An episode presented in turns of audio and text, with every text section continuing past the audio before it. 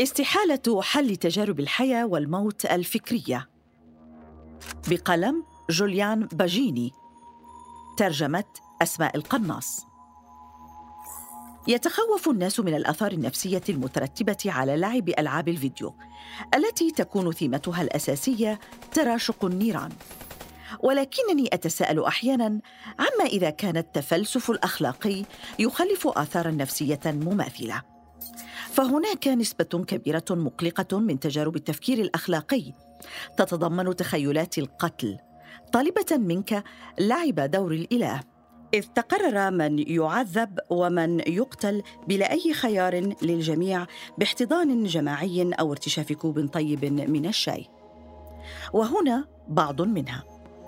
أمن الصواب تعذيب شخص ما من أجل استخراج المعلومات منه منعا لانفجار قنبلة تقتل الآلاف؟ هل هناك ما يبرر شنق رجل بريء لتهدئة حشد من الرعاع يمارس أعمال الشغب ويقتل الكثيرين؟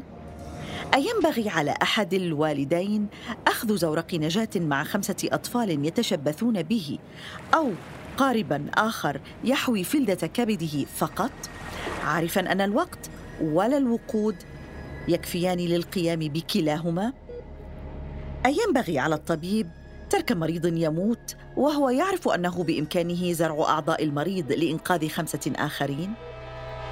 أينبغي أن تغير اتجاه قطار سيسحق خمسة أشخاص إلى نفق آخر يحوي شخص بائس واحد؟ أو هل ستوقف القطار بدفع شخص ما أمامه؟ تهدف الردود على مثل هذه التجارب الفكرية لكشف إلى أي مدى ينبغي اتخاذ الأحكام الأخلاقية على أرضية الواجب والمبدأ أو على أساس الحسابات النفعية حول ما إذا كانت الأفعال تزيد أو تنقص من رخاء الفرد. ولكن من المثير للاهتمام أنه بغض النظر عن إطار الناس الأخلاقي يبدو أن السيناريوهات لمعظم الناس هي معضله حقيقية. أولئك الذين يتخذون الخيارات النفعية عادة ما يجزعون من برودة القرار وقسوته وطبيعته الحسابية. بينما أولئك الذين يرفضونها غالبا ما يشعرون بالقلق بأن محاولة إدامة أيديهم طاهرة سيدنسها الدم في نهاية المطاف.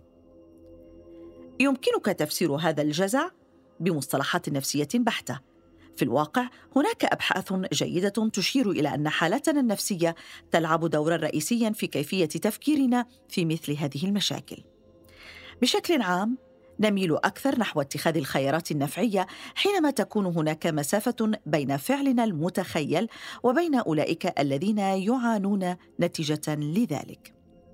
ولكن عندما نكون قريبين من الضحايا وتربطنا علاقة بهم فنميل إلى التراجع. يظهر التمييز نفسه في الحياة الواقعية. ينزعج الناس بدرجة أقل حول قتل الآخرين بواسطة طائرات بلا طيار أكثر من إطلاق النار عليهم وهم شاخصين في بياض أعينهم. على الرغم من أن الحالة النفسية تلعب دورا بالتأكيد إلا أنني لا أعتقد أنه يروي القصة كاملة. ما توضحه هذه التجارب الفكرية هو أننا بطريقة ما نقدر الحياة فوق كل شيء آخر. وفي أمور أخرى هناك أشياء أهم من الحياة نفسها. الحياة قيمة عليا لأنه بدون حياة لا وجود لأي قيمة على الإطلاق. ولهذا السبب إذا ألزمنا باتخاذ خيارات تكون نتيجتها حيوات أكثر أو أقل فيبدو من الخطأ اختيار ما يؤدي إلى الأقل. لكن ما الذي يجعل الحياة قيمة؟ ليس على ما يبدو الحياة نفسها. يعتقد معظم الناس أنه لا يوجد مسوغ لتفضيل الحاله الخضرية الدائمة.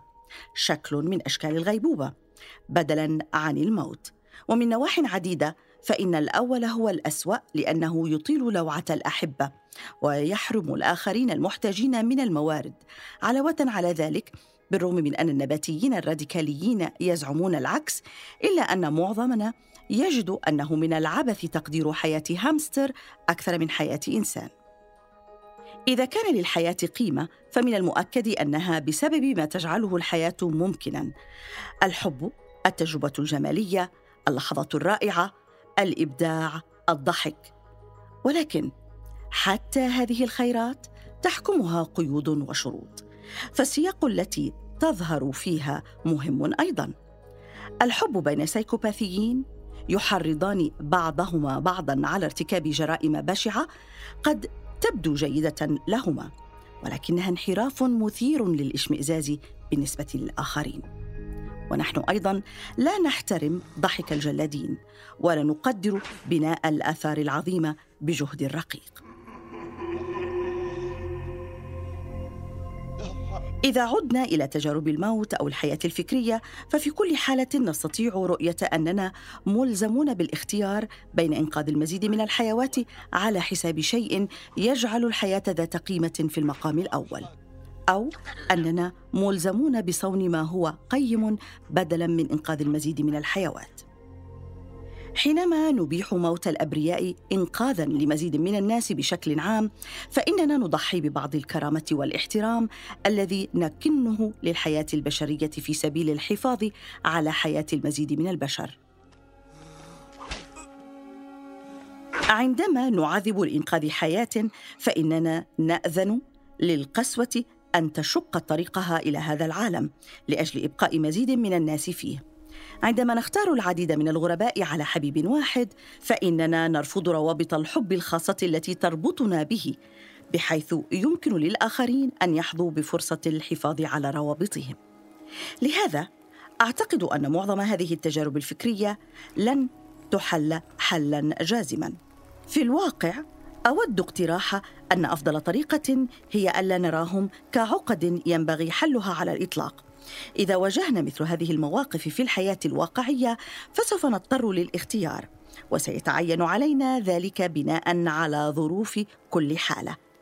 الدرس العام الوحيد الذي نتعلمه من هذه التجارب الفكرية هو أن هناك في بعض الأحيان صراعا ماساويا بين الحياة وبين ما يجعل الحياة قيمة في المقام الأول.